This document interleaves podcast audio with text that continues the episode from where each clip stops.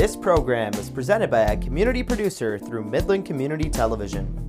The City of Midland and MCTV are not responsible for the content of the program. The views presented do not necessarily represent those of the City of Midland or MCTV. If you would like to produce your own program, contact MCTV at 837 3474 or access our website cityofmidlandmi.gov slash mctv.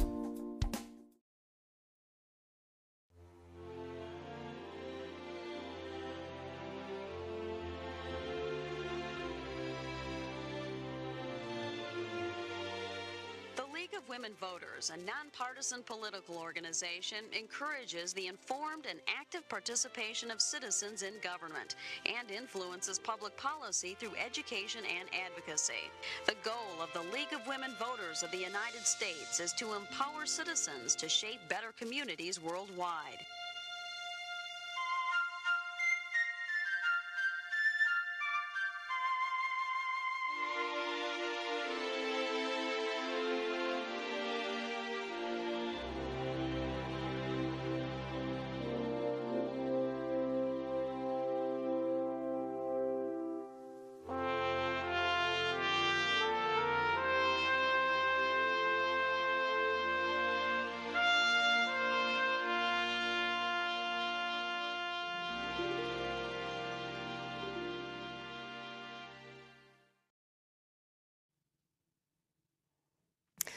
Welcome to tonight's Candidate Forum, brought to you by the League of Women Voters of the Midland area and Midland Community Television, or MCTV. This evening, you will be hearing from candidates in two races in the primary election to be held on August 2nd. The first race will cover the Republican candidates for the 35th District State Senate, then we will move to the Democratic candidates for the 95th District House of Representatives on the primary ballot. I am Kim Steinke, President of the League of Women Voters of the Midland area. The League of Women Voters is a nonpartisan political organization that works at the national, state, and local levels. Membership in the League is open to all people age 16 and over, both men and women. We are committed to the informed and active participation of citizens in government, and we neither support nor oppose candidates. We always welcome new members. Information about joining the League is available on our website, www.lw-midland.org, or you can ask any League member about it. Here's an overview of how tonight's program will run. We'll cover candidates for the different offices at two separate segments of the program. At the beginning of each segment, I will introduce the candidates running for that office and give each candidate two minutes for an opening statement. After each has given an opening statement, I'll pose questions to which each will be asked to respond. Each candidate will be allowed an initial response to each question of up to two minutes in length, as well as a reply after each has had an opportunity to give initial responses. Replies will be limited to the length of one minute per candidate. The candidates have participated in a drawing to determine who will be the first speaker in each segment.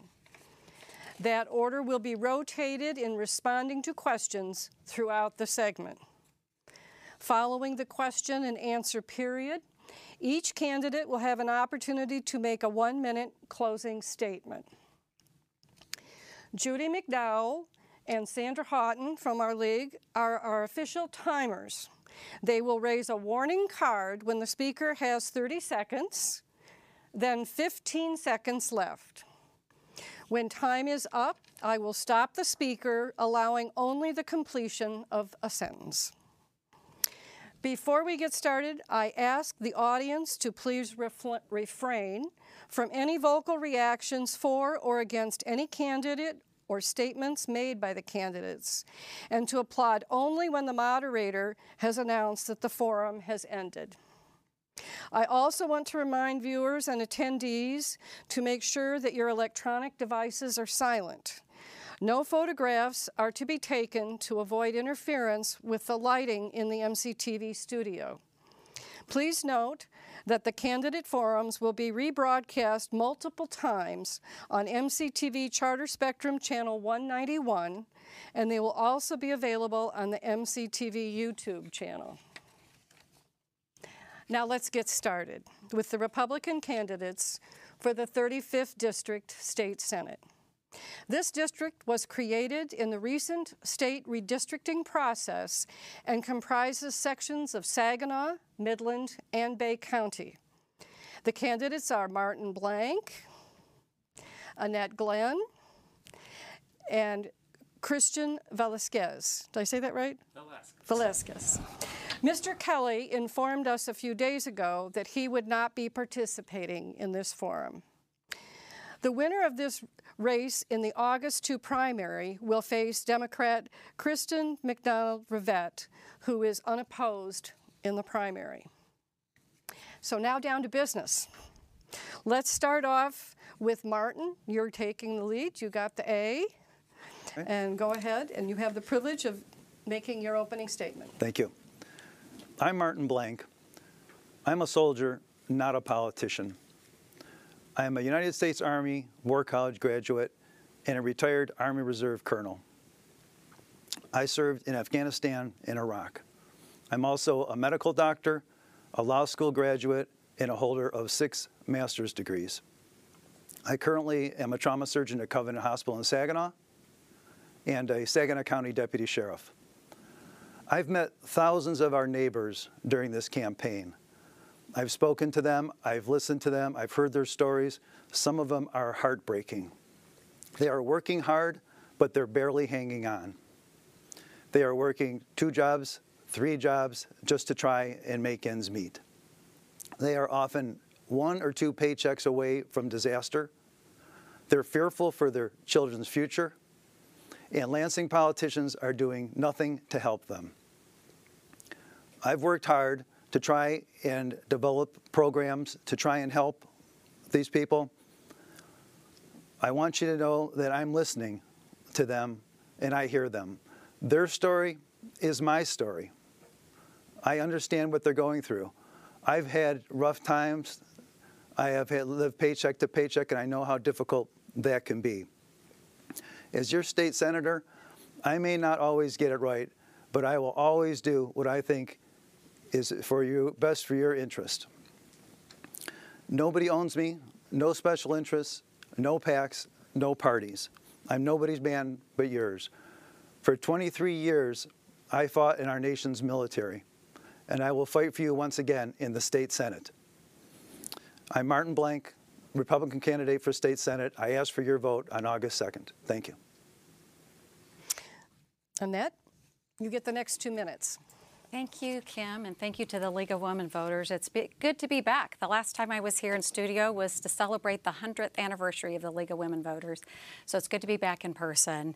It has been my honor and my privilege to represent 90,000 people from Midland and Bay County right now. It is um, a blessing. It's uh, just beyond gratitude to be able to work hand in hand as we've gone through these difficult times together. I'm the mother of five, grandmother of nine, small business owner. Back when Ronald Reagan was running for president was when I got involved in politics. And I spent 10 years maybe helping others get elected and helping those that I got elected serve and help others. And then felt like I had done my duty and could go on to private business, spend more time with my family. So I sat out of politics for 20 years and honestly had no thought that I would ever get back in. But here I am. I uh, felt that call, that pull on my heart that it was time to get back in, that it was time to do what I could to make a difference. And I had no idea when I ran for office that we were going to deal with the pandemic or the catastrophic dam failure. But it has been, as I've said, an honor and a privilege to be in deep, dirty basements helping you recover and to be your voice in Lansing while we were working to open up the government and reopen your businesses. I represent 90,000 and I'm looking forward to representing three times that amount. I promise to work as hard for the rest of the district as I have for this one. You have my commitment that I will always be there, that I will always work for you. I'm Annette Glenn, Republican candidate, and I would appreciate your vote on August 2nd. Thank you. Christian, you are next with an opening statement. Thank you, Kim, and thank you to the League of Women Voters. I appreciate this. Uh, it's a pleasure also uh, to be in the Herbert H. and Grace A. Dow, uh, well, the Her Grace A. Dow Library. Uh, I'm a family man. Uh, Janae and Isabel uh, are on the campaign trail with me. My wife Janae works for the Herbert H. and Grace A. Dow Foundation, so it's a it's a great to have that connection with uh, with Grace A. Dow. Uh, my daughter Isabel is back from college this year, helping on the campaign trail, and it's great to have the family all in. Uh, you can call me Chris. I'm Chris Velasquez. My last name is uh, Hispanic. It's often hard to say. You can call me Chris V if you like. Uh, we uh, first came to Midland in the fall of 91. Uh, Dow Corning recruited me here.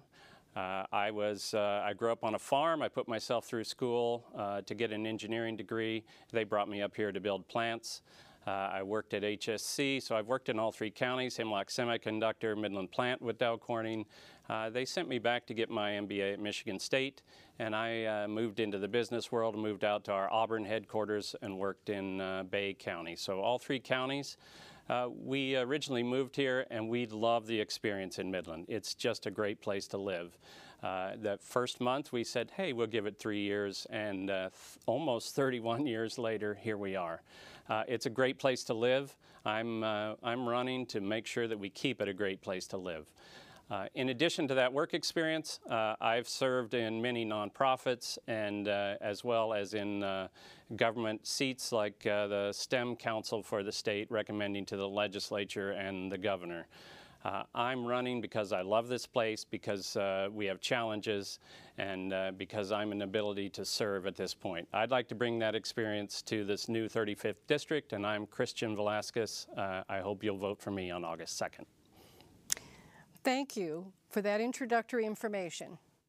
Now let's begin hearing your question your question, answers to questions that members of the Midland League believe will be of interest to voters. I'll let you know when it's your turn to answer each question. Also, I will repeat a question for anyone who asks. Annette, you're first up. And with your response, and the question is, in light of the recent Supreme Court decision, what changes to the gun laws in our state would you support or oppose?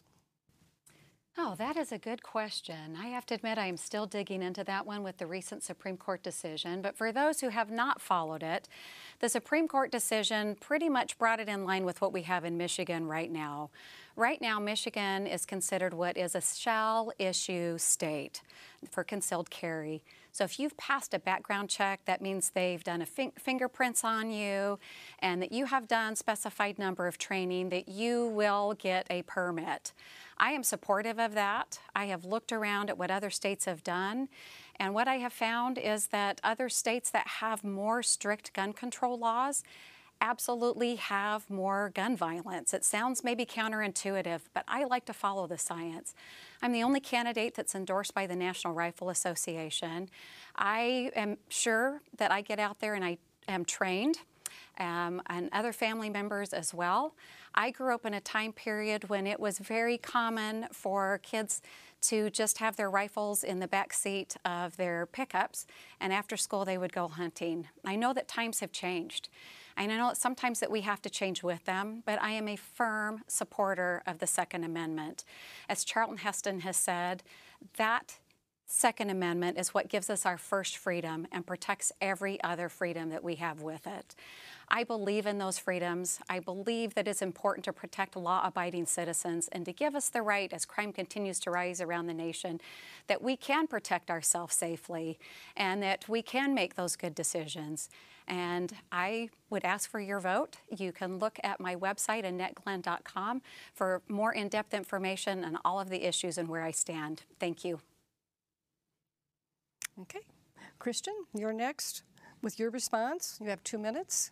Okay, thank you. I would uh, like to tell a story uh, that I learned yesterday. Uh, we went to the uh, Thomas Daley Foundation 5K run for Senator Kevin Daley, who currently serves part of this district.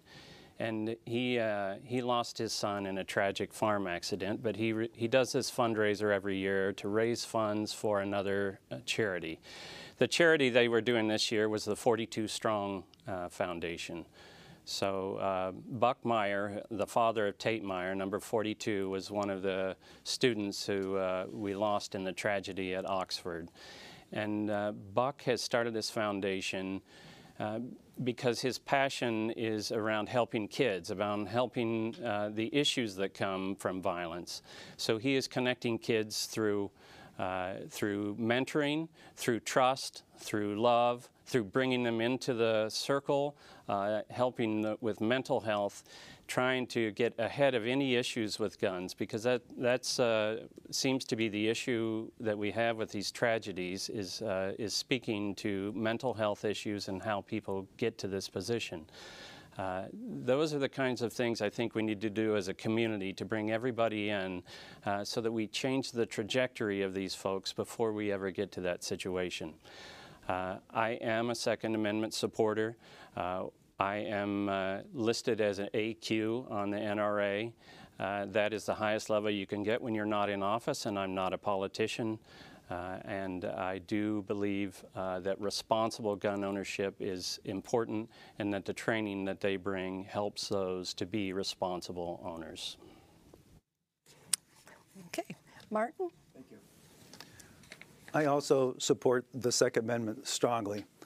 I've been to 13,000 houses knocking on doors, and I've spoken to thousands of voters, and this is one of the issues that is most high in, in their concerns. Voters are afraid that their gun rights will be limited. I don't agree that we should limit gun rights for gun owners when the real problem is different. People try to blame the crime on the guns. The guns is not the problem. The rifles aren't the problem. We have to do more to help people understand how to prevent trauma from guns. That starts at home. We have to help parents identify issues that are a red flag that their children are headed in the wrong direction, prone to violence. We have to, the parents have to take a part in making sure that guns are not uh, purchased and used like they have been recently. What I'll just conclude with is that we have to be careful trying to limit constitutional rights for the wrong purposes. Let's not focus on the guns, let's focus on the underlying problem. Thank you. Okay. Annette, you have one minute for a reply if you choose. Thank you. Well, I would agree that we should not limit law abiding citizens' constitutional rights. And that's where the background check and all of that comes into effect so that they can be checked out before they carry that. Now, with the Oxford situation and previously other ones, we have in Lansing formed the School Safety Task Force. That is a bipartisan group, and this is a case where it has an even number of Republicans and Democrats that are working together to dig deep into this issue of what can we do that does not affect the Second Amendment that we can do safely to protect our children even more.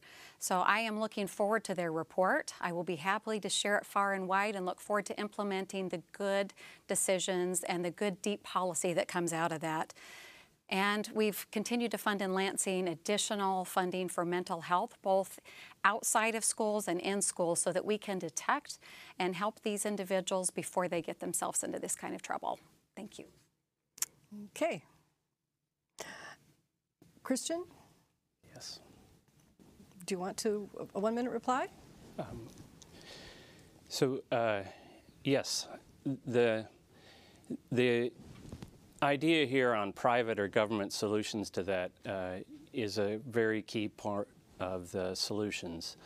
Uh, the, the one I gave, the example I gave of 42 Strong is the idea of private people coming together. Uh, the, the government can talk about it, but uh, we really need to be focusing on how we get uh, community together to drive these solutions uh, uh, through groups in our community like 42 Strong, like our community foundations, like United Way? How do we bring these people together and facilitate community discussions that reach these answers? Thank you. Martin? Thank you. I would just reiterate that the problems can be corrected by knowing what the what to watch for and how to identify the problems so we can prevent shootings that have happened around the country. Taking gun rights away from citizens, from law-abiding citizens, is not the answer. Christian, you have the first chance at the second question. What is your position on the Michigan Healthy Climate Plan presented by the governor in April, calling for economy wide carbon neutrality by 2050? So I put myself through school working at a power plant. Uh, it was a gas-fired power plant, and we've learned that uh, that natural gas actually burns cleaner than others, which reduces the carbon footprint.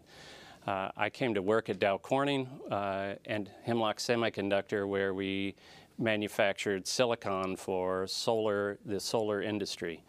Uh, I moved into Dow Corning, where we provided solutions for both solar and wind with silicone solutions, and we joined, as we joined Dow, we had other chemical solutions. Uh, I believe that we can improve our energy reliability, uh, sustainability, and competitiveness by allowing all of these technologies to come forward. And uh, my experience in, in in all of these fields it brings that to the table where we can negotiate sound science to move the country forward with that reliable and competitive energy. Uh, they all have a place, and as an engineer, you learn that they each have a unique place.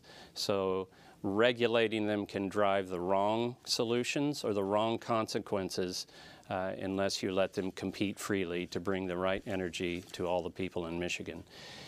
Energy is a critical element to drive our economy. Uh, that's what allows each of us to enjoy the lives we have. It's what propels industry. It's what drives jobs. It's one of the core uh, platforms that I've been talking about as I've been out meeting with people. Uh, and it, it is what we need to focus on to drive growth for the region. It's, it's one of the most critical elements to drive growth. And if we can get back to growth, we can get back to uh, driving better schools, driving the taxes that will pay for this, and that will uh, take us on the right path to that sustainability we desire. Okay. Martin, your response? Thank you. The energy is, is critical that we have to protect it for the future. But we also have to take into consideration the things that we're learning right now in this energy crisis. As important as the environment is, and I fully support uh, is, uh, proposals that will safeguard our environment, we also have to keep in mind that we have to function as a country. We have to protect our businesses. We have to protect our economy. We have to ensure that we have adequate energy to fuel this country. We've learned from the rising fuel prices and from the problems in uh, Ukraine just how fragile our system is. In many ways, we're going to suffer if we aren't proactive to ensure that we have a dependent fuel uh, source including pipelines. Uh, we have to make sure that we don't overdo it with trying to restrict the energy sources. We have to make sure that we have a safe future. Thank you. Okay. Uh, Annette? Thank you, Kim. So I grew up with a family background in farming. My mom still leases out that family land. She's 89, so it's been a long time since she's actually done the farming.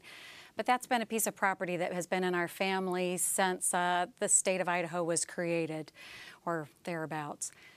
But one thing you learn from a family farming that you have to protect your environment. You want to be able to pass that down to generations to come. You want them to love that land the way that you love it. So I grew up long before recycling and reusing things was popular. That's just how my family functioned. Everything was used, reused. Everything was just to the very best of ability used as much as it could. What I have found knocking on doors is that reliability is a huge issue here in our area. Um, I've been hearing about this for years and it has only gotten worse. It is absolutely critical that we make sure that we have reliable energy here. We need to make sure that our senior citizens can turn on that air conditioning and be protected when the temperatures are like they are today, up near 90 degrees. We need to make sure that our manufacturing plants don't lose entire days worth of work because energy is not reliable. I spoke recently with a business owner who does 100% recycling in his business. They sell some plastics, but every plastic they sell, they re-buy back and recycle, completely sustainable. However, he is no longer able to expand his business because we don't have the energy available for him to expand. So he's looking to go out of state. That is jobs that would go out of state. I want to keep him here. I want to keep all of our businesses here.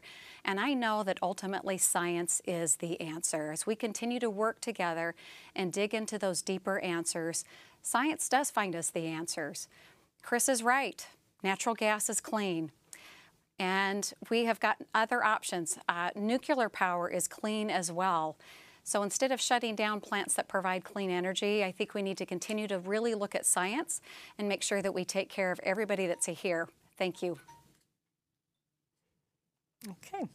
Christian, do you want to use your one minute to reply? I would like to. Uh, coming back to that clean energy, uh, Annette brought up the nuclear, and, and that is a key, uh, a key element that could be used. Uh, we have had statements from our suppliers today that we aren't going to do it and we're going to shut some down that we have. There actually is new technology. Uh, uh I, as an engineer, these things really kind of geek me. So uh, there is new technology for uh, scalable nuclear energy that is safer, smaller, uh, and could be more functional and drive us to the low carbon footprint that we really desire. It's something we should look at in the state and uh, I'm a big proponent of some of the large companies in our state are going to use it in other locations. Uh, the other thing I'd like to mention is Line 5. Uh, it is a critical element both for supplying the UP in the winter and supplying our neighbors and us in the, in the summer months for transfer down here. It, it would provide a safe and clean way under the lakes. It would protect our lakes. It would provide good jobs, and it's mostly private. It's a private enterprise and something that we should approve and move forward. Okay. Martin? Okay. I would just say again that one of the most critical issues to voters as I go door to door is the price of gasoline. We definitely have to watch out for the environment. We also have to ensure that we have a reliable, reliable source of energy, and we need to ensure that our we do what we can to lower the cost of fuel. Okay. And Annette. Thank you, So I think on this issue, we're all in agreement. Uh, Line 5 is going to be a huge blessing once we get that tunnel built. It's going to pro provide about 300 jobs at the top of its, um, the peak of its um, work and there's going to be oh I don't know I think they said the average is sixty to two hundred thousand dollars is what they're going to be paying for those jobs that will be here in mid Michigan and around. So besides science and line five, line five without line five, if we were to shut that down like we've shut down the Keystone pipeline, I have no question that our energy prices would continue to rise. We need to be aware the reason they've dropped even a little bit now is because we're digging into strategic reserves. So strategic reserves are meant for our country when we're in emergency to be able to take care of our military when they need to go take care of other things that we can't take care of on our own. So it's important that we have reliable, predictable, clean energy, that we take care of our environment. Thank you. Okay. That was a stop sign. no, it wasn't. Probably good. Thank you. All right, Martin, you're next on this question. What are your priorities regarding the two main areas around infrastructure? First, upkeep of old systems such as water, sewers, and roads. And the second area, expansion of new infrastructure such as broadband and cell phones. Thank you. We have to be prepared for problems in the future. We have to have strong, dependable infrastructure, including broadband, including cable. We have to invest money in those. We have to reprioritize what we're doing with our state budget. Our state budget was $7.76 uh, billion tons of it was of waste. We spent money in things that were nice to have, but really could have been better to infrastructure. We spent $40 million in the Detroit area on a bicycle and white walking path. We spent tens of million dollars on museum. It's not that those things aren't important, but we do have to reprioritize. We have to fix the roads that haven't been fixed. We have to make sure that we have solid, dependable infrastructure for the future. We have to really go to Lansing and make sure that we have the right priorities for the future. Thank you. Okay. Annette? Thank you. Well, I can tell you with the federal government sending money our way, We've got more money at the state level than we've ever had. And unfortunately, inflation leads to even additional money that comes in because every time you buy something out there, you're paying additional taxes on it that brings it into Lansing. So, it's been a hard decision. If we're going to use the money that belongs to our grandchildren, it's critical that we spend it in ways that our grandchildren will be able to benefit from. That means we need to have good roads, we need to have safe bridges, and maybe you saw the court case where now you're able to sue the Department of Transportation if you get hit by falling concrete from these bridges that have not been taken care of. It is absolutely critical that we take care of things so that we have a safe state. Our farmers need roads to be able to get to market and to be able to farm their fields and get around.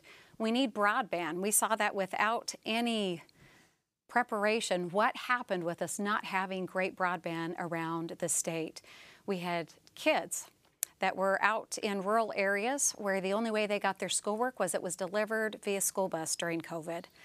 And then when they would come back um, and they would pick it up, that's when they would do the meal delivery and schoolwork at the same time. I can't thank our school administrators, volunteers, lunchroom people enough for all the extra effort they put into making sure the kids got their schoolwork, they got their food, and they got that schoolwork back in but it's important that they don't have to do that every time. As remote work becomes more important, it's critical that we can work from anywhere. If we want to attract and keep people here, we need the roads for them to drive on, we need the infrastructure, and we have spent historic funds on water. And I can't help but say thanks to the state and all of my state partners for the $250 million that go to the Four Lakes Task Force to rebuild those dams and also to keep it from flooding downstream and the additional funds that will go to help people outside of the flooded area in Midland for their flood recovery as well. Thank you. Okay. Christian? Thank you. So this is one I do get passionate about, and Martin shared some of these numbers. Uh, that budget of 76 billion, 76 billion was an increase of over 14 billion dollars. When you think about uh, the rate of inflation uh, annually, usually that's gone up by about a billion a year. 14 plus billion. Uh, a lot of these funds came in from the federal government. Uh, inflation is and always is an issue of monetary policy. And the creation of money that we've had this year is what is driving inflation. And uh, knocking doors, it is one of the most critical things I'm hearing from people on the street is the ability to pay for their gas and food uh, especially people on fixed incomes from the older groups and the younger groups starting out. It's really taken a bite out of them. The budget that was passed, I, I believe it should have been uh, focused on infrastructure. It should be fixing our roads. It should be building new water. It should be upgrading our water. It should be doing sewer. It should be doing uh, our airports, our ports, our, our rivers, our bridges. Uh, all of those things are what we should focus the money on. As Martin noted, there's a lot of expenses in there that are nice to do, upgrading some parks and other things, but it is going to spread money across many departments and pour money that will add more pressure on inflation. Uh, this is a place where we need to share from the state back to the locals uh, to get the roads done, to get these uh, the, all this infrastructure done in the local areas with this money that is our kids' money and our grandkids' money that we're spending this this far ahead of time. Uh, that is one of the things that really needs to be debated and it needs to be transparent and it needs to be shared back so that we spend that money to upgrade our infrastructure. Okay, the one minute rounds. Martin, you're first. Yep, thank you. I would just say that the priorities in Lansing are often backwards. We need to focus on the issues that are going to lead to a sustainable, safe, future for us and for our children and our grandchildren. It's key to have an infrastructure that will contribute to that. We can't spend the money needlessly. We have to really focus our budget on infrastructure. We have a budget surplus. We should return much of that to the taxpayers, but what we don't, we have to spend on infrastructure. Okay, Annette. Thank you. Well, we do have record funding for roads and transportation and broadband and water. And I can tell you, having seen what happened in Flint and Benton Harbor, it's absolutely critical that we stay on top of that and make sure no other communities deal with those kind of water issues in their problem. It's also important that we look at this money and we spend it, as we've all talked about, on behalf of our grandchildren. Something to be aware of in the state budget is that $2.5 billion was for debt payoff. That's unusual, but something I'm very proud of is that $2.5 billion was debt payoff. And not only that, but there is $7 billion left. It's not for us to spend, it's for us to give back. We just need to get the governor on board with all the tax relief. We continue to send income tax and other options, gas tax relief back. We just need to get her on board. So I welcome you in helping me to encourage the governor to sign our tax relief bills, and we'll keep sending them her way. Thank you. Okay, Christian. So uh, I would like to address the broadband issue. It is a critical element for everyone to have access, for our students to learn, for farmers to do business. Uh, the technology in the farming and rural communities is phenomenal these days, and it and we need for them to have access. That's a space where we need public-private partnership. We don't need the government to do all that. We need private industry to be able to expand it and and run that uh, like they do in our lives, like uh, our cell phones and all of our access in the cities are right now. Uh, that partnership will be critical to negotiate and, uh, and drive through the legislature going forward. Uh, I also agree that uh, because we are driving inflation, that there should be some tax relief that comes from from Lansing at this point. That tax relief is going to be important for people who are getting that bite out of their pocketbook this year. Okay. Annette, you're first to answer this next question. What are the biggest challenges in our public schools? Part A. Part B. What are possible solutions? Oh, I uh, actually am vice chair of the K 12 Appropriations Committee. So, this is something I'm very, very passionate about. It's difficult for me to come up with one thing. So, I'm going to cheat a little bit and I'm going to go with two. Literacy. Our literacy rates have continued to drop during the pandemic. We were at about 50% statewide and they have dropped below that. So I am passionate about finding policies and way to change that and I've been able to make some connections and fund some through the state, be able to fund some programs that have absolutely turned some schools around in their literacy rates. I just had a conversation with another lady who is working heavily in Detroit and is having phenomenal, it's just success. So I'm looking forward to bringing her in and having her talk to not only our policy committees but our funding committees on how somebody who just wanted to start by giving coats to kids moved into the literacy range and what a big impact that has. And her, her success is phenomenal, and I am just, as you can tell, very, very excited about it. Another thing I think our schools really need to delve into is mental health. We are very social people, most of us. I can tell you introverts during the pandemic seem to thrive, while those others, which are the vast majority, are extroverts, suffered. Their mental health suffered, their stress levels went up. We saw record levels of suicide at all levels. So we have got record funding in the school aid budget that will continue to help our kids with mental health. Actually putting in um, options where they can see mental health professionals in the school. They don't need to be picked up and miss, miss a school day, that they will actually be able to get that treatment there. There's record funding for training more people to be in the schools that will be experts at mental health. I am passionate about both these issues. It is critical that we give our kids our greatest single natural resource that we have every possible advantage so they can thrive. They are our future, and it's important that we invest in them. Thank you. Okay. Christian? Thank you. So, I have a unique situation where both my parents are public school teachers. Uh, I'm also the youngest of five children, and uh, we all chose a different path. So, two of us chose uh, public schools, uh, one chose private school, uh, and one homeschooled. So, uh, it was very unique. Thankfully, there's good kids that came out of every pathway, and the parents all had a choice to choose what worked for them and their children. we have um, a great opportunity right now to learn. I mentioned that I serve on the Michigan STEM Council. Uh, I was appointed by Governor Rick Snyder, and I've been reappointed by Governor Whitmer two times. Uh, I'm passionate about STEM, growing up on a farm and getting an engineering degree. Uh, science is a passion, helping others uh, reach their full potential through STEM jobs, which is not just engineering and chemistry, but almost every skilled trade job that you can imagine. So. Uh, in fact, the state has about 27,000 openings a year in STEM in STEM uh, careers where we need to fill and putting a focus on STEM is one of the number one things that I think we could do to help uh, help students, help the state, help uh, help uh, students get great careers.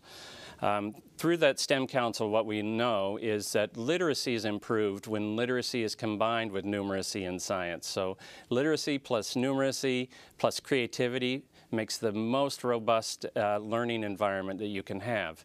And if we start doing more project-based learning and more play-based learning that's based on projects and experience, we can improve our literacy in this state. And it's one of the ways that we can focus improvements, which we haven't seen through our public schools uh, today. Uh, the last thing I'd like to mention is keeping our schools open. Uh, I have been hearing about that for three months on the campaign trail, that, that, that we did a tragedy uh, to our uh, to our students by closing the schools, and we must keep schools open no matter what. Okay, Martin. There's two things that I would focus on when it comes to education. The first is early education. We have to get the children on the right track early. If they get to middle school and they aren't on the right track, they're very, it's very unlikely that they're going to be successful.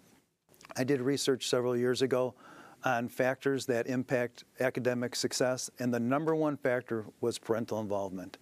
I don't mean just parental involvement on the curriculum, I mean parental involvement with the children going to school, participating in school, parents involved in school boards, uh, parents' organizations.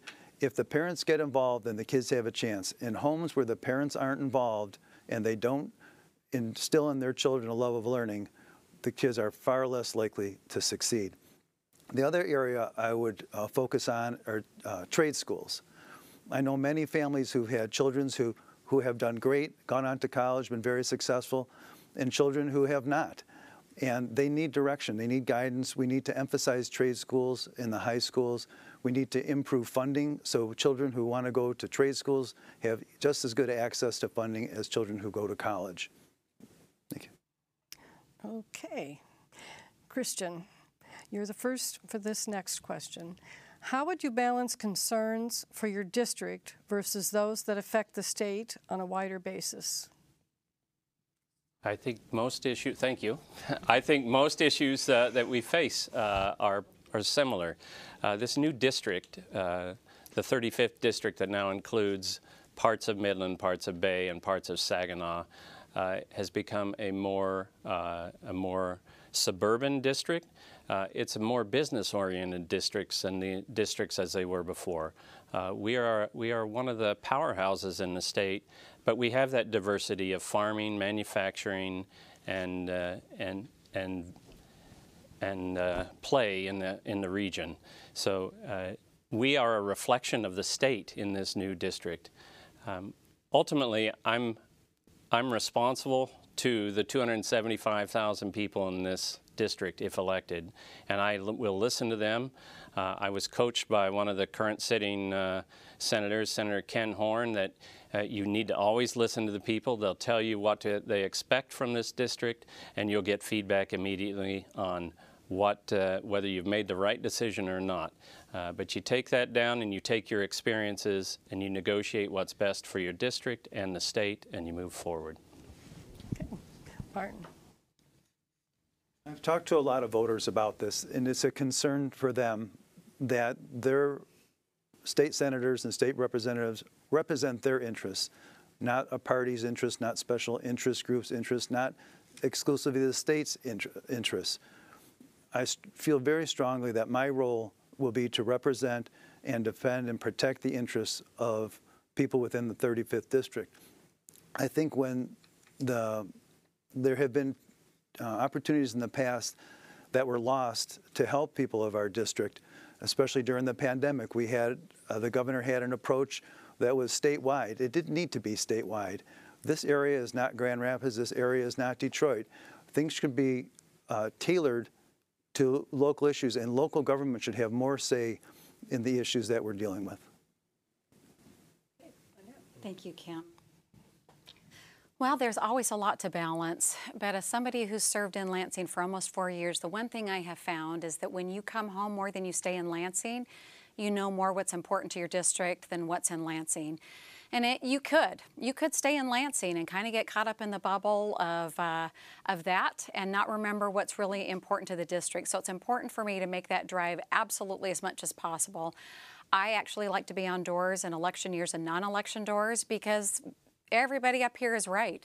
People will tell you exactly what they think on the doors.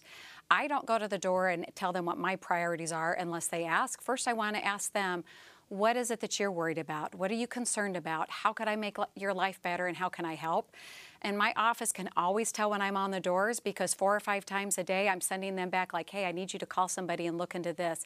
Somebody's not getting their unemployment. Can we get taken care of that? And I will have to give a shout out to my staff. They have been amazing. They have helped so many people. I think they could get elected if they were running for office. Over 800 solved unemployment cases. And these were people that were concerned that they were going to lose their house because they didn't have their unemployment.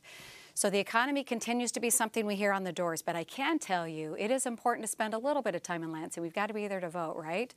But we also set state policy that drives businesses out. And if we don't have the policy that encourages businesses to stay here, then that policy does affect our locals in an absolutely terrible way. So it is critical that we have a voice, that we make those relationships in Lansing so that we protect and set statewide policy so that we have the best economy in the country and that we can grow. I want everybody coming back to the state. And I often say that Michiganders are about the hardiest people here because regardless of what's going on, we fight for our state and we stick it out and we're going to have an economy and a state that comes back like you've never seen. Thank you. Christian, one minute reply. Um, it's, uh, it's very much true that you need to listen to the folks in the district. Uh, the, the redistricting is not as exactly smooth as it could be, right? So Midland, for example, is the city of Midland and six townships. There's 10 townships left out of that. So you are always going to have a partner uh, that represents the other part of the county in all three counties. So you do have to work together to hear the total regional impact. And uh, I've been working regionally for over 30 years, working with the people across across more than just these three counties, working across uh, eight county, working on statewide. And you learn how those things impact the state, and you bring that back uh, to your district and see what you can accomplish for the people in the district. Martin. Just to reiterate that I view my role as a state senator as defending, protecting the interests of the voters and the residents of that district.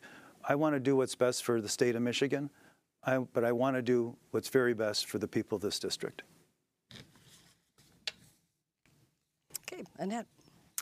I agree with Martin. I think the district comes first. They're the ones that elected us, and they're the ones I work for. It's something that when I interview my staff, I want them to know that right now they have 90,000 bosses. Yes, I'm one of them, but every one of you is their boss as well. And so when you call up and you need help, they recognize that they work for you. And I would take that same demeanor, that same policy to the state senate that we will work for you. We will do everything we can to help you solve your problems. We'll continue to be out listening to what's most important to you, whether it's water infrastructure, broadband, whether it's education. But right now, I can tell you what I hear more than anything is the economy. Please help us be able to pay our bills. And I will continue to support tax reform so that we can get you the ability to keep more of your own money and uh, help you afford to be able to pay your bills. Thank you. Okay, we're now moving to closing statements. We'll finish with one minute closing statements with, for each of our candidates, and we're going to begin with Martin. If Lansing career politicians had the answers, we wouldn't be in this mess. Each election, it's a new promise. Vote for them one more time and things will get better. I have a simple question for you. How is that working out? If you believe that we're headed in the right direction, we have two career politicians and a lobbyist in this race, any one of them will do. If you agree that we need to move in a new direction, then vote for a soldier, not another career politician. I'm Martin Blank, Republican candidate for the state Senate. I ask for your vote on August 2nd. Okay, Annette? Thank you, Kim, and thanks to the League of Women Voters for giving us this opportunity to share a little bit about ourselves. I am so thankful to John and Tina Lynch for chairing my Midland County um, chair for Midland. And I also want to give a shout out to Amy Molinar and Bob and Laura Molinar for endorsing and supporting me as well. I'm endorsed by Right to Life of Michigan and believe I'll be the strongest candidate to win this seat in November. I'm the only candidate that's endorsed, endorsed by the Fraternal Order of Police, the National Rifle Association, the Association of Builders and Contractors, the Michigan Retailers, and the president happens to be right here in Midland, running an amazing business in downtown Midland, and the County Road Association for my support for getting funding for county roads and bridges. I want to say thank you to the County Treasurer, Kathy Lunsford, for her support, and for the County Commissioners, Gay Twilliger, Jeanette Snyder, Eric Dorian, Jim Geisler, and Steve Glazer for their support. I have been in the townships with them, listening to what they need at those levels, and look forward to continuing to work for all of them and you. Thank you. And Christian? Thank you. I'm the grandson of immigrants. It's a great story. Two Germans, a Dutch, and a Mexican. All of them came here for opportunity. It's the greatest thing in the world. I look at my life compared to their, their lives and what we can accomplish when we have a growing economy, a safe place to live, and education for our children. They all worked hard, lived a great life, passed it on to their kids, and here I am. Uh, we want those same opportunities. In, in this new district, I'm hearing the same thing. People want opportunity. And what you need is a business person, a connected person, a volunteer, a family man, someone who can get things done. I have a proven track record of getting many things done, of building big things, of building coalitions, of negotiating uh, large contracts and making things happen. So I ask that you vote for me, Christian Velasquez, on August 2nd. Okay, that's it, voters. Republican primary candidates for the 35th District State Senate have given you a few of their views. We hope something said here tonight will help you in your voting decisions. In a few minutes, we'll hear from the Democrat primary candidates for the 95th District State House race. First, here is a proposal that would be on the August ballot. Services to Older Citizens Renewal Millage Proposal. For the purpose of continuing to provide services to older citizens in Midland County through the Council on Aging, shall the County of Midland renew the previously approved increase in the limitation of the total amount of general ad valorem taxes, which may be imposed for all purposes upon all taxable real and personal property in Midland County as authorized by Article 9, Section 6 of the Michigan Constitution of 1963, as amended for levy up to 0.9 mil of taxable valuation on such property as finally equalized during the years of 2022 through 2026, both inclusive, which, if approved and levied in its entirety, is estimated to raise $3,350,530 in the first year.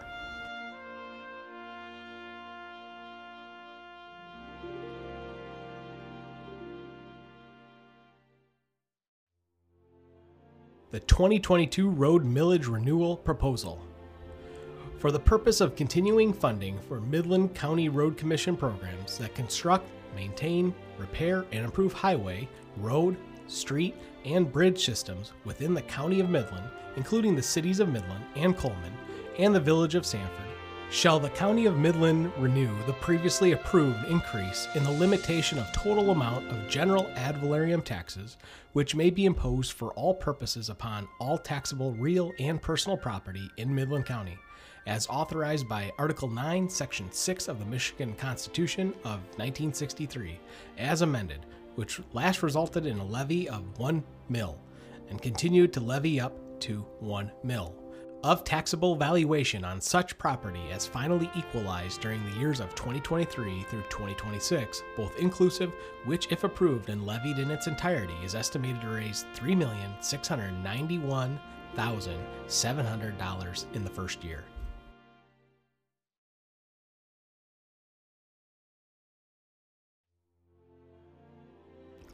Spongy Moth, formerly Gypsy Moth Millage, renewal and increased proposal.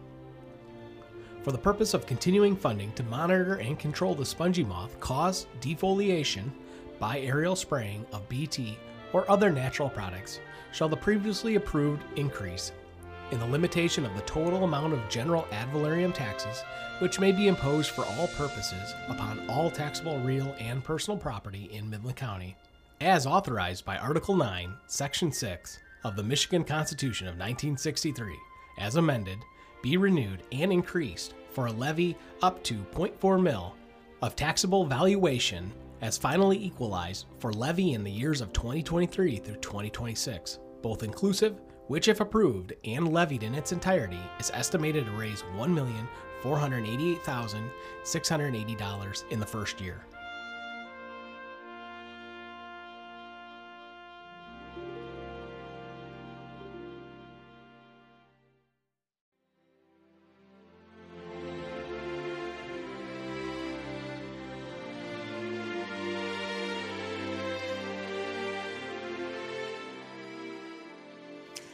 Welcome to the second segment of tonight's forum, when, where you'll hear from the candidates for the Democrat primary race for the 95th House District.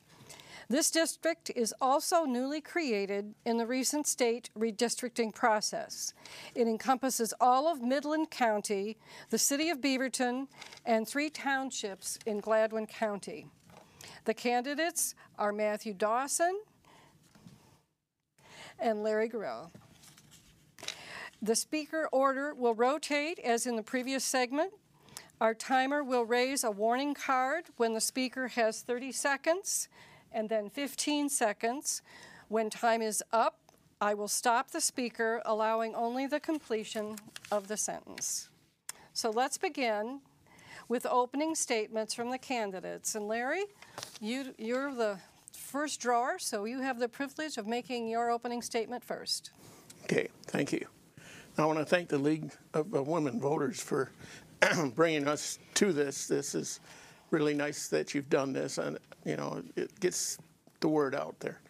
Uh, I'm Larry Grell, uh, born in Midland, raised in Freeland, uh, moved up to Gladwin County uh, in '84. Uh, retired union carpenter. Uh, went to Ferris and Delta College with a degree, and just a blue collar worker. I've worked all my life, and I just think that there's things out there that need to be done, and I think we need a blue collar worker out there to do it.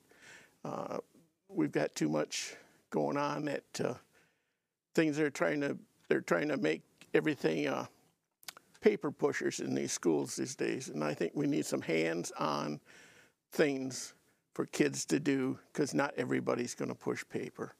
They've got to work in, in all the things that they, they are doing.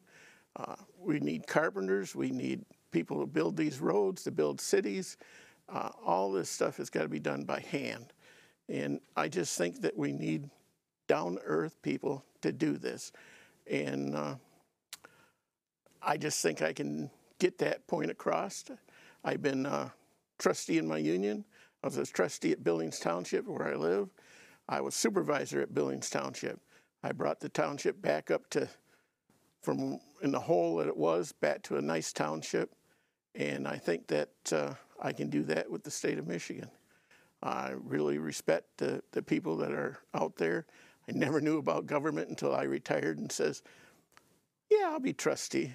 So then I found out what really goes on. And I think that uh, I can do a good job, and uh, we're going to give it a good try. Thank you. Okay. Matt, next two minutes are yours. Thank you. And thank you, Kim, and thank you to the League of Women Voters for giving us the opportunity to speak tonight. A um, little bit about me I'm a lifelong Midland County resident. I've spent half of my life living in the city of Midland and the other half living in Sanford. Uh, attended Midland High, graduated from Saginaw Valley State University. I worked for four years as a business consultant with Deloitte. Uh, I'm a longtime student of politics and a believer in the working class. Um, I previously did have a run as an independent in 2020 for State House. Um, that was unfortunately ended by the pandemic.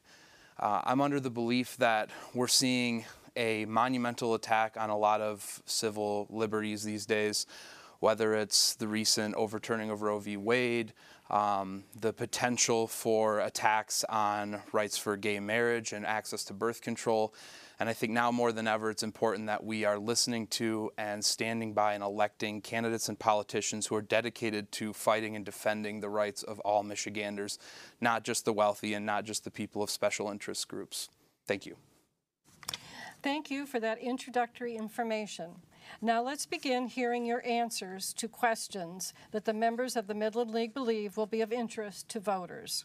I'll let you know when it's your turn to answer each question. Also, I will repeat a question for anyone who asks. And Matt, you're going to go first for two minutes on the first question. In light of the recent Supreme Court decision, what changes to the gun laws in our state would you support or oppose? Uh, I think what's important to note is that we need to ensure that the laws that are already in place are being followed through on and are actually being completed. Uh, I believe recently there was a study that showed that the FBI had a startling number of background checks that they weren't able to get through because they did not have the infrastructure or support to get through them in time to stop a potential gun sale to somebody that would be struck down given one of these quote unquote red flag laws. Um, so the first thing I would want to look at is ensuring and strengthening the laws that are already in place. And if we were going to expand them, I would like to focus more on prevention uh, by background checks, making sure that we're following through and making sure that we're closing things like gun show loopholes so that guns don't end up in the wrong hands. Okay. Larry? Well, uh, longtime hunter. Uh, I have guns. I think uh, guns is a part of this United States. Uh, I think we need to, to keep that there. I don't want to see them go away. I don't want that. But we need to do some. Now, I think uh, a couple things we need to do is this red flag law. Now, how many times in the last few shootings have they seen on Facebook or whatever, TikTok or whatever it is that this person was about to go off the deep end? and they didn't do anything about it. Well, I think that's got to stop. I also think that, uh, you know, if, if we get this red flag law in effect, take their guns if they're about to commit a crime or something. I don't see anything wrong with that. I didn't say keep them forever, but make sure everything's all right. I also think the background check. And they can get the gun too soon. I have a concealed weapons permit. I can go to the store right now, buy a gun, walk out the store with it. But that being said, let, what's, what's the problem with waiting three weeks? Have the background check, make sure it's done right. If I'm going to use a gun for, for hunting, I can wait three weeks for that gun. And if I can't, then there's something wrong. I just, I'd like to see more things done with what we have already like Matt said, we've got some good laws on there. Let's just let's use them. Let's make sure they're done. And let's protect our kids in the schools, the kids especially.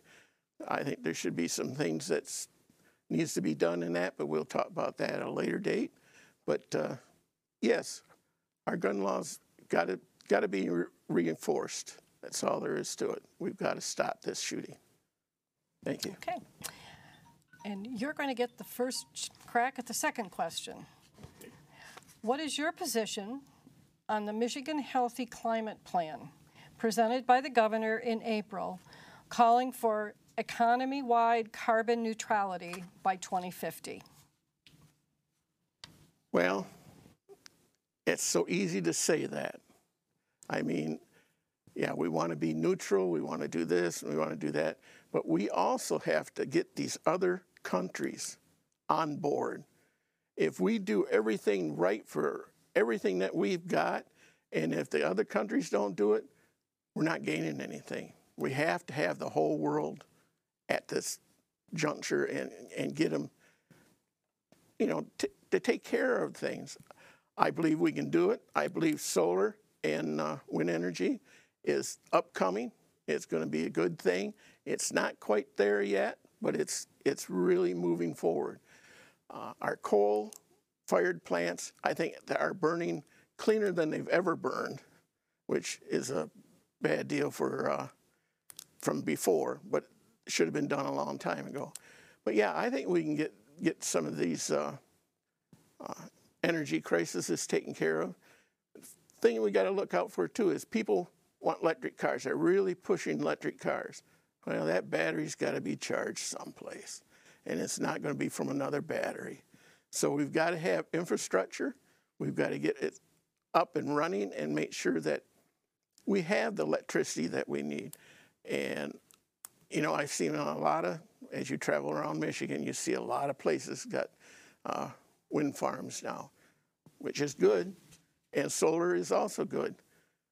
But in the winter, when we have cloudy days with no wind, we've got to have some other backups.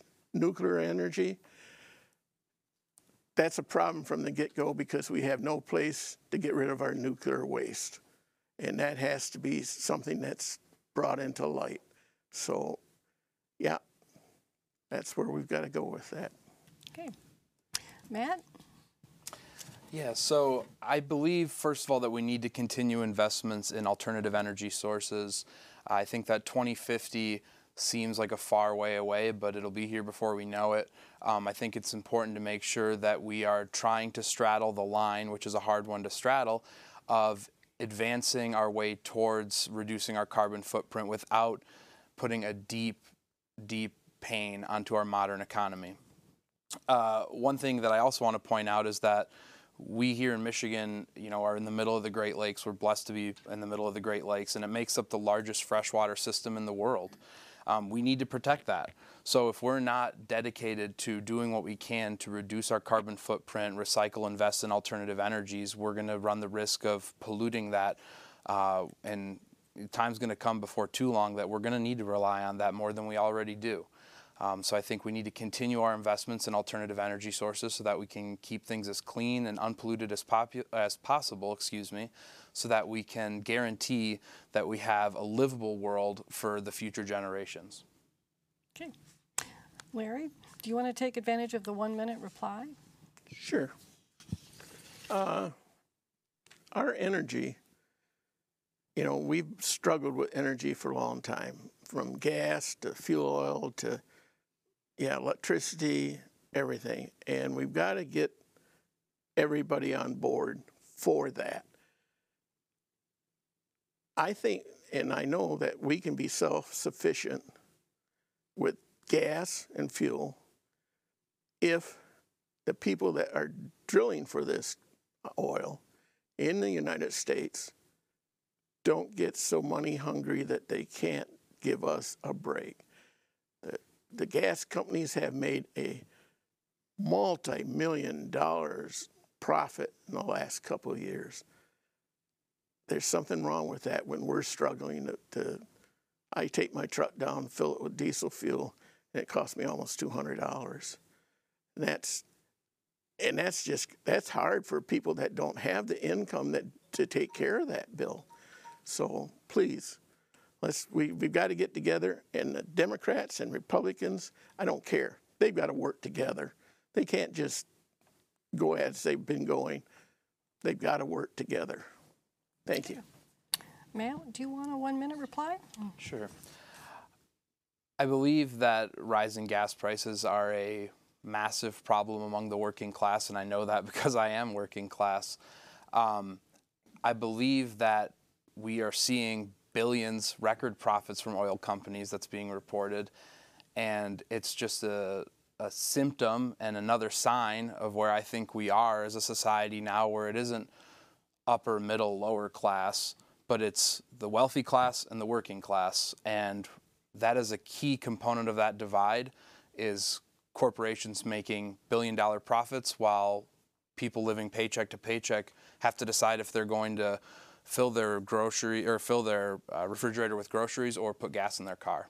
Um, and that's something that I think needs to be addressed and something that ties directly into our infrastructure and our energy consumption. Okay. And you get the next crack at the third question. What are your priorities regarding the two main areas around infrastructure? The first is to upkeep of old systems such as water, sewers, and roads.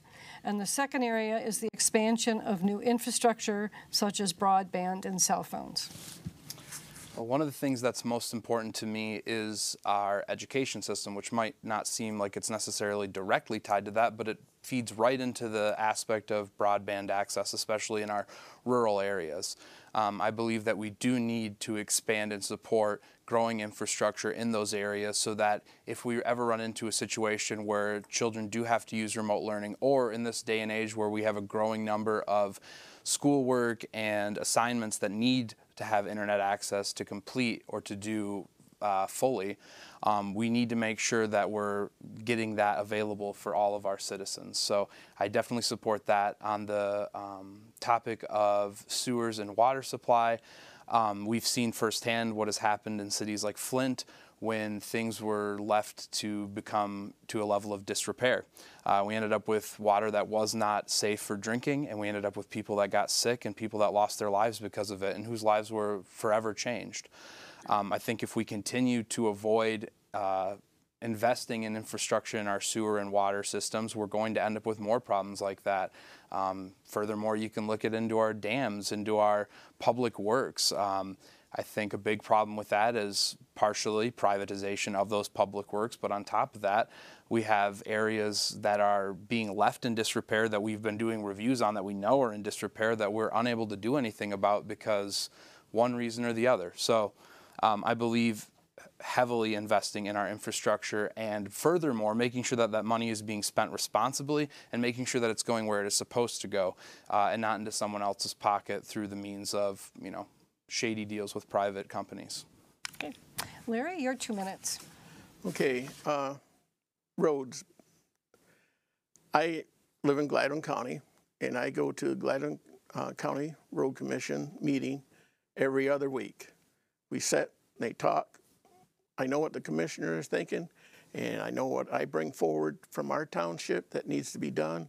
And I think Gladwin County's got one of the best road systems there is. You can sure tell when you go from uh, Gladwin County into Bay County where the county line is. And Midland's got a good system too. I mean, Midland's had a lot of money dumped into it for for roads and stuff like that. And I do do think we've got got to take care of our roads. If we don't, you know, they won't be there. And I go back and forth to Arkansas because that's where my daughters live. And we see some bad roads, really bad roads.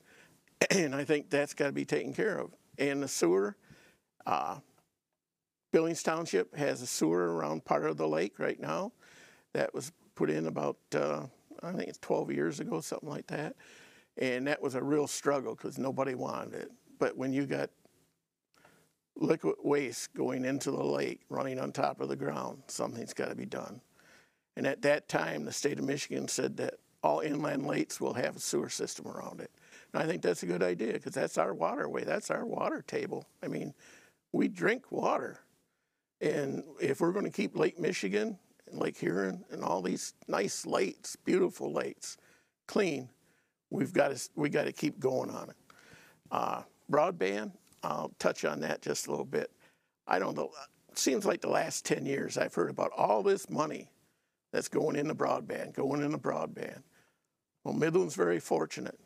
They've got a good broadband system here pretty well, but there's still people without it. Well, where I live up north, I'll tell you what, there's just no broadband.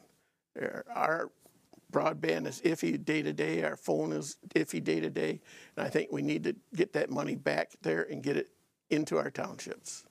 Okay. Matt, one minute. Yes, uh, thank you.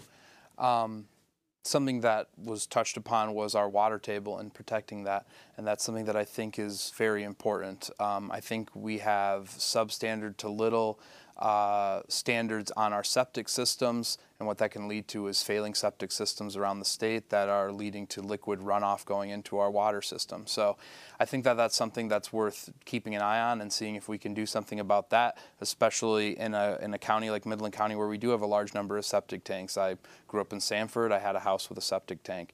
Um, and I know how important it is to keep on top of those and making sure that it doesn't lead to a problem where things are getting into the ground and getting into the area around where you live. Um, yeah, so I, I just support responsible spending and looking into our infrastructure in areas where we can improve, including roads. Okay, Larry, one minute. Uh, I'm very proud of Billings Township. We had one of the only uh, townships in Gladwin County that had the system that if you're going to buy a house, your septic tank's going to be inspected, made sure it's working order, and the well inspected. Uh, I think that needs to be done no matter where it's at. I think the state of Michigan should adopt that. I think everything should be done to protect our drinking water. And I've lived on a farm all my life. I know how valuable water is and how much trouble we had keeping water for our cattle. And now, since the, the have gone away, uh, my daughter bought the house a year before the lates went away next door to us up there. We just had a well put in for her because when the lates went away, her well went away. And there's no help for that. But uh, we've got water now for her, so that's a good thing and uh, now they can come up and visit and not worry about having to take a shower or not. So we got to keep our drinking water and our water table clean. Thank you. Okay. All right, you're first up on the next. Question. All right. What, in your opinion, are the biggest challenges in our public schools, and what are possible solutions? Well, I think the biggest challenge is is getting good teachers and getting more teachers. Uh, my sister-in-law was a teacher in Freeland for 30 some years. I think, and it's a shame that she had to take her money, part of her paycheck every year to buy supplies for the kids. I think the uh, money that comes from our taxes for the schools, I think should stay in public school. Public schools are wonderful. I had no problems with them. Uh, my daughters went through them. I think it's a good deal. Uh, if you want to take your kid to a private school, there's nothing wrong with that, but do it on your dime. Let's, let's keep our money in the public schools, keep our public kids, the ones that can't afford to go to private schools, let's keep them educated because we need that. Our, our teachers, I think, need more, more money. Our teachers' wages are, are very low. Uh, everybody says, well, you get three months off. Well, it's not three months anymore. It's down probably less than two. And then when you got to take part of your money to buy supplies for the kids, that's not right. Our teachers, they need a hand. And uh, there's other things going on in the schools that should be taken care of too. And uh, we got to we got to make our kids feel safe when they're in school. I think that's important. They can't learn if they're not going to feel safe, and if the teachers don't feel safe. So that's something we have to cover, and uh, I think we can do that. I don't think there's a problem with that.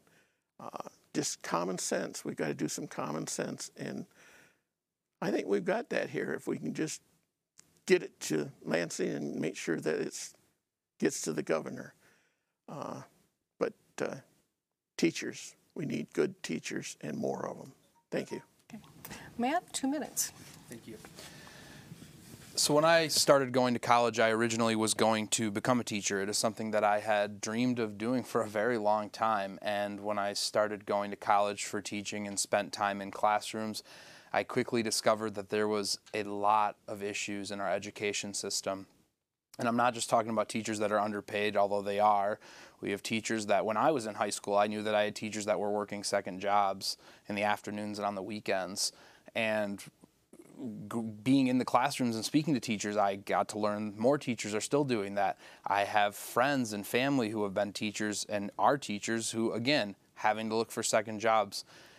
They're paying for school supplies, they're being underpaid to begin with, and that leads to just a lot of burnout. You know, when, when you have to grade papers, develop lesson plans, be there to educate the children, speak with the parents and the administrators, both of which are trying to pull you in opposite directions. And then on top of that, you have to get a second job. It's no wonder why we're losing so many good teachers. It's no wonder why people don't want to get into the education system. It's why I changed my major and got out of it. Um, those are things that still matter to me. I still have that passion and that desire for education, and I got a great education here in Midland, and I want other people to get those same opportunities. It's not enough just to pour money into our education. Uh, we need to ensure that enough funding goes to our schools, but we need to be ensured that it's going properly. We also need to make sure that we're investing in affordable colleges for children when they graduate um, who wish to get into teaching. And to bridge that gap while we're waiting, we need to look into paraprofessionals in the classrooms that are properly trained to help our children keep up and help with low literacy rates. Uh, we also need to ensure that our rural schools are technologically up to standard and that we're providing things such as mobile hotspots while we're waiting for broadband systems to catch up. I believe that our education system has a lot of flaws, but I believe that these are things that can be fixed if we put the right people in power. Okay. Larry, a one minute response? Yes. Uh, one of the things, too, that I've noticed with my daughter, my youngest daughter, she's got five kids, uh, parents' involvement.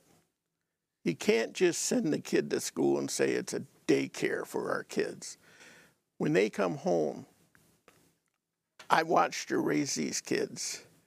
They sit and read at night, 20 minutes every night. She takes, make sure that they're, they're involved. They make sure that the parents are involved with, with things that go on in the school because that's where it's at. If our parents are involved, if they want to take our kids and make them well educated, it's not just a teacher, it's our parents. We've got to get our parents involved in the school. Uh, I go down to Atkins, Arkansas, and it's a little, just a little blink along the highway. And I tell you what, those schools and those kids and those people there, that's not a rich community, they do get involved with their kids. Thank you. Okay. Matt? Thank you. I believe that parental involvement is important, but I also think it's it's important to remember what people are going to school for, what people are studying, what people are spending their whole lives investing in, and is that is understanding education and the best ways that we can develop develop that and bring it to children. Um, while I do want us to have parental uh, feedback, I also want us to make sure that we're respecting and listening to our teachers. We're seeing a lot of attacks on teachers these days because people are imagining political parties that they belong to and imagining things that they're saying to children when it's simply not true. Um, and then we have administrators that aren't backing up our teachers when they need help the most. It leaves them on an island, and I can understand why they feel like they don't have the support that they need to do their jobs properly. So I would say that we need to make sure that we're empowering the teachers so that they feel safe and secure and that they feel that they can do the best job possible and not have to worry about things like school shooting drills and enforcing mask mandates. Okay. You get the next question. What is your opinion of the level and type of aid currently supplied by the state to address poverty in your district? I believe that it's a very loaded question. Um, I think that we are not doing enough to prevent the wage gap that is developing in our state and in our country. Um, I think what we're seeing is a lack of support for the working class. We're seeing wages not going up, not just with inflation, but not going up with their, you know, CEOs and their bosses' wage raises. Um, we're seeing across the board. I mean, during COVID, I think they said an average of one new billionaire was minted every day. Then, on top of that, we see the PPP loans, where they recently had a study that showed, I think, around 80% of the money that was earmarked did not go to what it was supposed to go to. These are the things that are causing the wage gap. These are the things that are causing the disparity. And this is what's leaving the working class behind. And it's what's causing things like generational poverty feeding into that is education. If we're not making sure that our children are getting a good education and getting a chance to go to whether it's a trade school, whether it is a college, whatever they choose to do, we need to make sure that we're giving them those opportunities. You shouldn't be cursed or blessed based on just where you live. In the state of Michigan, we should make sure that everyone gets the same opportunity. And I'm very concerned with this with this disparity, and it seems that people are getting too caught up in national talking points and litter boxes and school bathrooms rather than focusing on the things that are actually happening and the gap that is widening day by day by day. Um, so if we want to actually address poverty, it's not so much just pouring money on it, it's actually finding those areas, finding the cause of that disease, not just treating the symptoms, but treating the cause to get to the root of it and actually fix our system for the next generation. Okay. Larry? Yes, poverty. Uh, one of the things I'm very passionate about is poverty.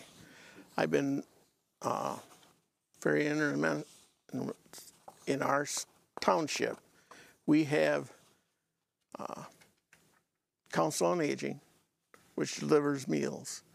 Uh, I've done a lot of work with that. We've got it in our hall. We have a, a day center that comes. They come in at noon. I go almost every day, just uh, talk to the guys and stuff that's there.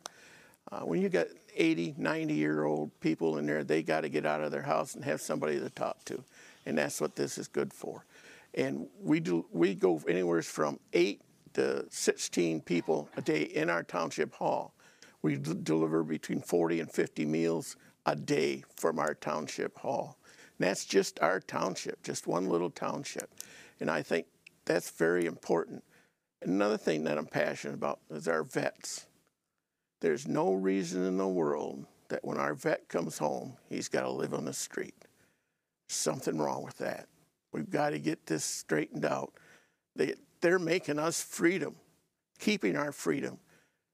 Why can't we take care of them and give them some freedom and a roof over their head? That's got to be done. You know, uh, our vets, I feel so sorry for them when they there's so many of them committing suicide just for that reason, that they don't have uh, a place to live, and it's you know, and they come home with with uh, problems. I've got a neighbor I graduated with. He was in the Vietnam War. Fourth of July day, and a couple days before that, when it gets dark, he goes home, puts his earplugs in, and turns his music up because he can't stand the, the booming and the, the fireworks and stuff.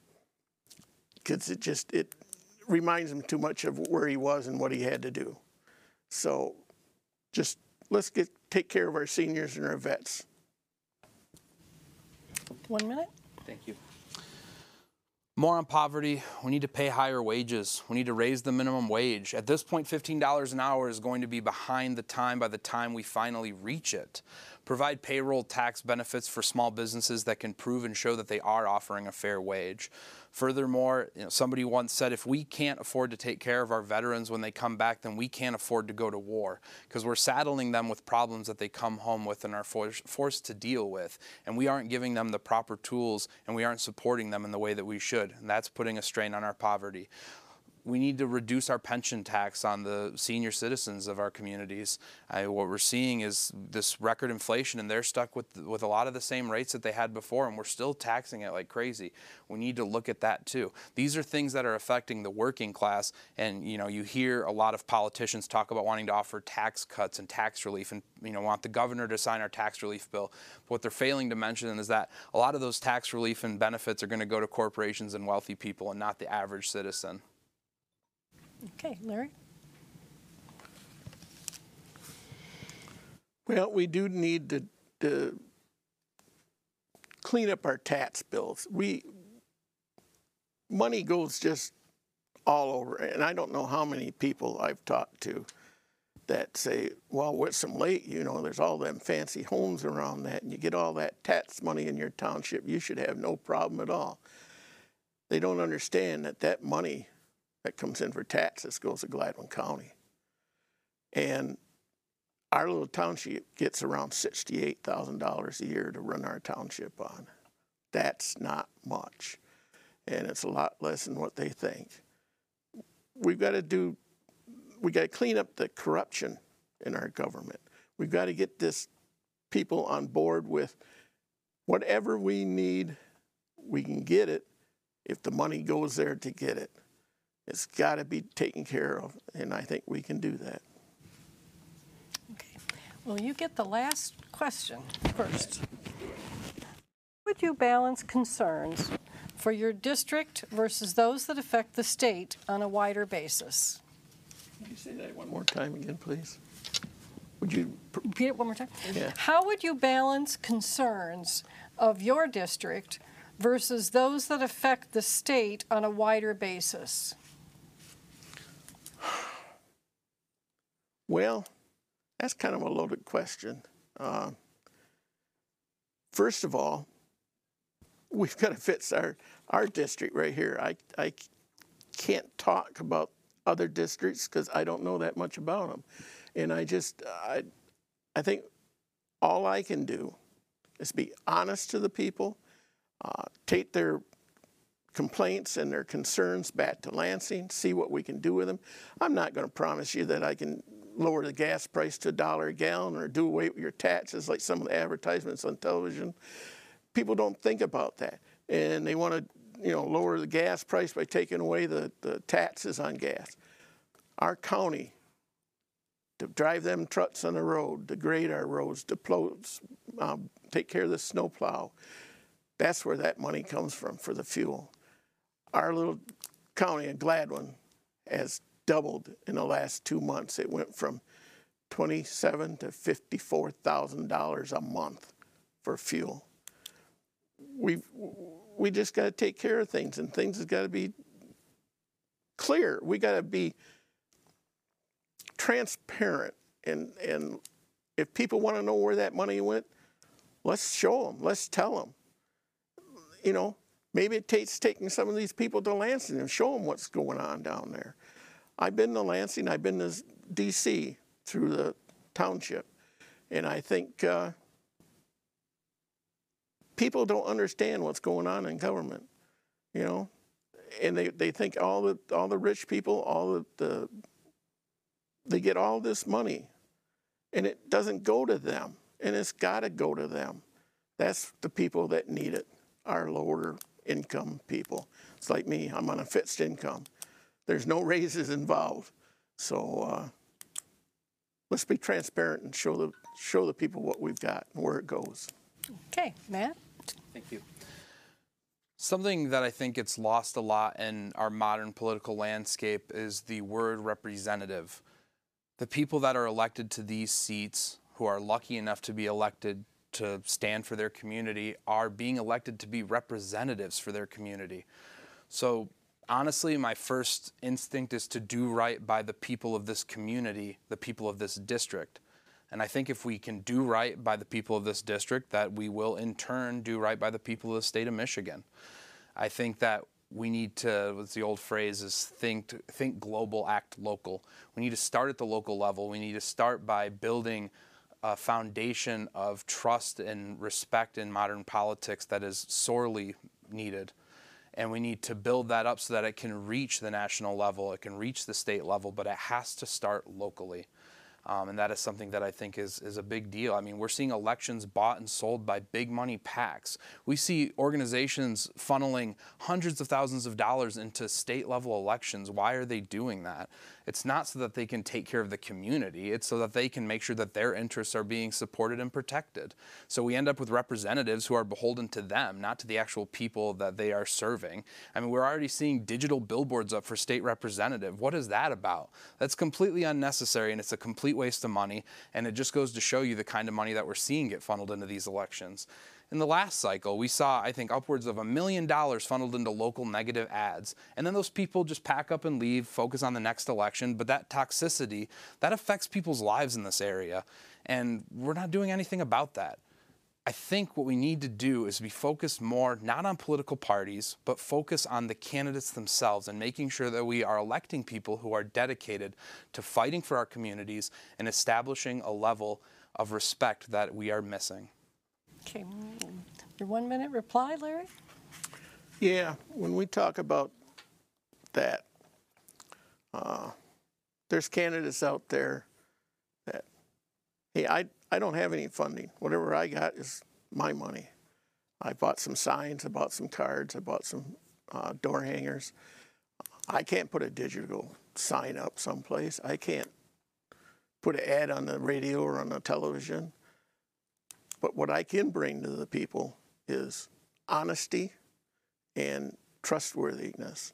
When I go to go to Lansing, I want them to know that I'm going to do their job and make sure that everything that they want done will get done as best we can do it.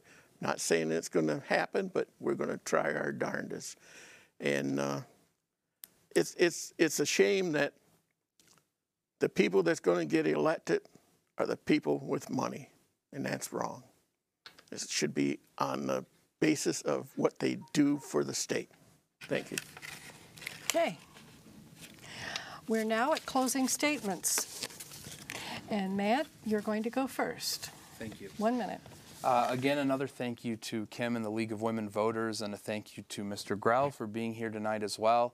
Um, I think this is a prime example of what is great about our democracy and our government is the idea that we can get together and we can talk these issues out and we can try to find common ground. You know, I sat and listened to the 35th uh, earlier tonight, and a lot of the things they were saying were things that do resonate with everyday working class Americans. Now, maybe we disagree on some level of how we get there, and maybe some of what they're saying is lip service, but I believe that those issues are real, and I believe those issues matter to working class folks. I just want the opportunity to fight for you. I am working class. I am living paycheck to paycheck. I am wondering what I'm going to do next. How am I going to pay my mortgage? How am I going to pay my bills? How am I going to put gas in my car so I can get to work? These are the things that I'm worrying about and focusing and fighting on a daily basis, which a lot of other politicians are not. I'm proud to say that I'm working class. I'm from a working class family. I'm rooted in the working class, and I hope, I hope that you give me the opportunity to fight for you and to represent you on August 2nd in the Democratic primary. Thank you. Larry? Yes. Um, I'm passionate about a couple other things too, and one of them is our lakes. And I want to stand for the people that live around these lakes because I stood there with 28, 28 inches of water at my house. Uh, that kind of ruined everything in my pole barn, my garage, and everything. I mean, it's just devastating. I live actually before the dam, so I didn't have the mud and everything that people below the dam had.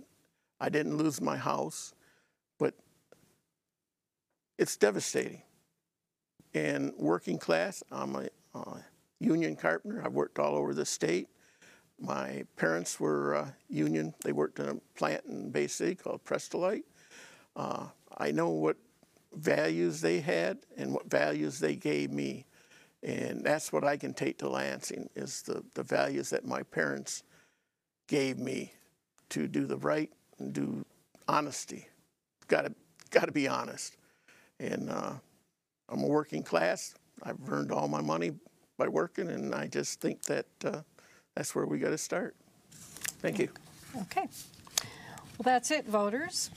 You've heard from the Democratic primary candidates for the 95th State House District. We hope something said here tonight will help you make your decisions when you go to vote on August 2nd. You're now going to um, see some information on the county proposals, and when that is finished, we'll come back for the wrap up that I'll be giving in final remarks. Midland County Educational Service Agency bonding proposal. Shall Midland County Educational Service Agency, the state of Michigan, borrow the sum of not to exceed $17,070,000 and issue its general obligation unlimited tax bonds, therefore, in one or more series, for the purpose of erecting, furnishing, and equipping, in addition to and remodeling, improving, furnishing, and refurnishing, and equipping and re equipping the Sugnet building, purchasing and installing information technology systems, together with equipment and software, at the Sugnet building, preparing, developing, equipping, and improving driveways, parking areas, and the site at the Sugnet building, and replacing the roof at the Longview Early Childhood and Family Center.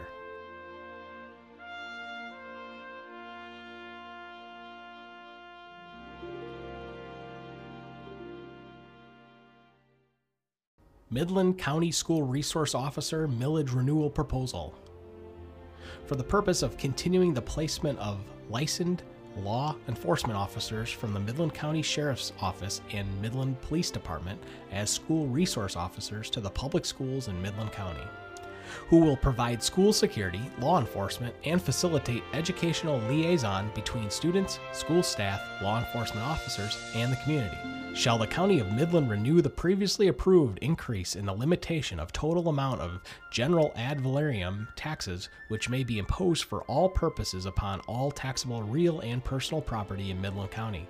As authorized by Article 9, Section 6 of the Michigan Constitution of 1963, as amended, be renewed for levy up to 0.4 mil of taxable valuation of such property as finally equalized during the years of 2022-2026 both inclusive, which, if approved and levied in its entirety, is estimated to raise $1,488,680 in the first year.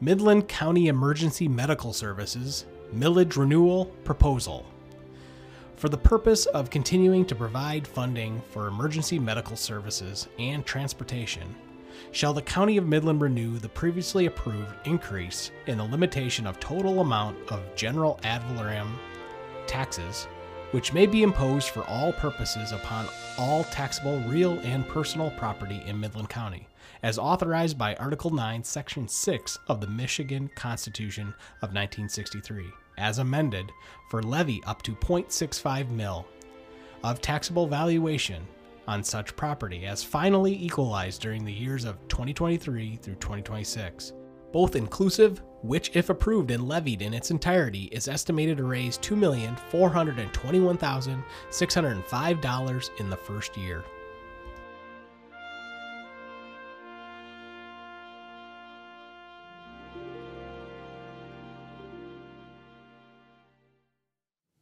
I would like to thank the candidates for participating in this forum. Even more important, a sincere thank you goes to the candidates for your willingness to serve as elected officials in these challenging times of governing. And to our listeners and viewers, thank you for your time and interest in watching this forum. Members of the League of Women Voters of the Midland area sincerely hope that what you've seen and heard on this program tonight will help you with your voting decisions. We believe it is vital that citizens demonstrate informed and active participation in our government. So please, please be sure to vote. For more information on candidates, go to the vote411.org website and it's an online voter guide published by the League of Women Voters. Polls will be open on Election Day, Tuesday, August 2nd from 7 a.m. to 8 p.m. If you are voting in person, be sure to know the location of your designated voting place and have your necessary ID with you. Absentee ballots are available for all registered voters in Michigan. You can submit an application at clerk's offices in the city and throughout Midland County. They must be returned to your clerk's office before the close of the polls on Tuesday, August 2nd at 8 p.m. If you return your ballot by mail, use two stamps and mail it as early as possible. If you use a designated drop box for ballot returns outside of the clerk's office, be sure it's your clerk. If you have questions on absentee voting or any other aspect of the election process, please contact the appropriate clerk's office or go to michigan.gov/vote. Finally, I extend a very special thank you to the people who made this program possible. To the staff of the MCTV Network, Manager Matt Richardson, Production Director Matt Thomas, Multimedia Production Specialist Chris Ferguson, and Production Assistants Jim Malik and Chris Lonis.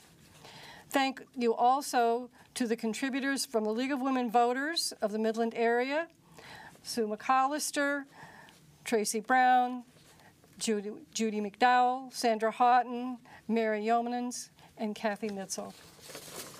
Thank you.